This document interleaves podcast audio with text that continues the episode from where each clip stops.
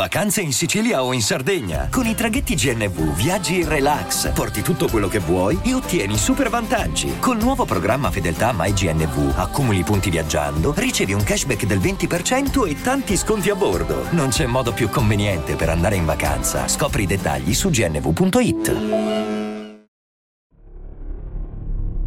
Sono un appassionato di criptozoologia, soprattutto dello Yeti. Ma se durante convegni, eventi e discussioni con amici venivo sempre preso per un credulone, quando mi recai sull'Himalaya per fare alcune ricerche, mi accorsi che tutti quanti lì erano invece certi della sua esistenza. Intervistai molte persone dei paesi, ma solo un paio di loro lo avevano visto.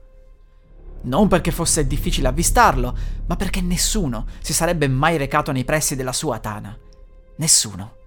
A parte qualche idiota, come me.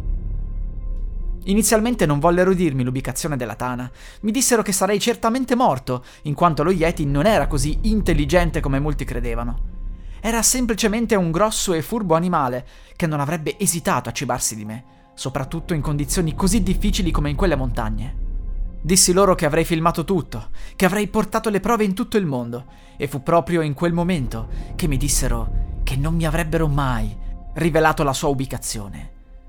Se io fossi sopravvissuto, infatti, il mondo intero si sarebbe riversato su quelle montagne e a loro già bastava l'invasione degli alpinisti. Poco prima di fare le valigie, però, venne da me un abitante. Mi disse che mi avrebbe condotto quasi fino alla sua tana, mi avrebbe detto dove trovarlo. In cambio, esigeva una grande somma di denaro, anche perché lui non era fatto per la vita del Nepal. Voleva trasferirsi altrove. Accettai e partimmo il mattino successivo. Dopo alcune ore di camminata, capii che senza una guida sarei finito molto male. I locali sapevano dove passare, quali punti evitare. Finire in un crepaccio sarebbe stato facilissimo altrimenti. Una volta arrivato in un punto fra le montagne, la guida mi disse che si sarebbe accampata lì per un massimo di 24 ore e che se non fossi tornato indietro mi avrebbe dato per morto. La tana non era lontana, ma lui era sicuro che lo Yeti non si fosse mai spinto fino a quel punto. Dopo aver capito dove andare, mi diressi da solo alla tana. Ero molto agitato. Trovai una grotta, ma dall'esterno non sembrava esserci nessuno. Cominciai a pensare di essere stato truffato, così entrai e la esplorai. C'erano diverse ossa, sicuramente era la tana di un animale. Tirai fuori il fucile e i tranquillanti e continuai ad esplorarla. Improvvisamente sentii un verso. C'era qualcosa di grosso che stava entrando. Mi nascosi, ma la bestia iniziò a fiutarmi. La vidi. Era lui, lo Yeti. Fu molto furbo. Finse di non vedermi e mi passò vicino. Poi, di scatto, si mosse verso di me e mi afferrò. Era finita. Non potevo più muovermi. Mi staccò un braccio di netto con la sua forza sovraumana. Urlai così tanto che per poco non recisi le mie corde vocali. Mi legò, poi accese un fuoco e cauterizzò la mia ferita. Era molto intelligente, altro che bestia stupida. Si mangiò il mio braccio dopo averlo arrostito. Ormai ero certo che sarei morto mangiato da lui. Andò a controllare il mio zaino, tirò fuori il fucile ed emise degli strani versi. Non capivo se sapesse cosa fossero le armi, ma da come lo maneggiava, probabilmente non ne aveva mai visto uno. Fu lì che provai a fargli un cenno. Volevo dirgli: Dai a me, ti faccio vedere come funziona. Mi slegò e mi consegnò il fucile.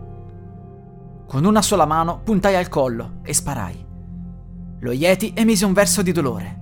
Non fece in tempo a raggiungermi, che ormai era crollato a terra, addormentato. La dose che avevo scelto era quella per un elefante. Era la dose giusta. Quel suo gesto di stupidità mi salvò la vita. Feci alcune foto dell'animale, poi presi lo zaino e mi diressi verso la guida. Fortunatamente non erano ancora passate 24 ore. Lui era ancora lì. Gli raccontai tutto. Lui mi disse di non dire nulla ai suoi concittadini. C'era infatti gente che pensava fosse un animale sacro e il fatto che io gli avessi sparato avrebbe potuto creare dei problemi. Nel tempo divenni famoso e furono in molti a dare la caccia allo Yeti. L'animale, però, avendo visto così tante persone nelle vicinanze, aveva cambiato casa e nessuno riuscì a trovarlo. La vecchia grotta venne però individuata, incluse le prove della presenza dello Yeti. Ho perso un braccio, ma alla fine sono stato fortunato. Sono ancora vivo e non andrò mai più a caccia di animali sconosciuti. La musica royalty free utilizzata in questa storia è dell'artista Co.ag Music. E adesso un bel caffè finito. Perché rischiare di rimanere senza caffè quando puoi abbonarti a Caffè Borbone? Prezzi vantaggiosi, costi di spedizione inclusi, tante possibilità di personalizzazione e l'abbonamento lo sospendi quando vuoi. Decidi tu la frequenza, la qualità, scegli tra le cialde e capsule compatibili e crea il tuo mix di gusti e miscele. Mai più senza caffè con l'abbonamento Caffè Borbone. Tutte le info su caffèborbone.com.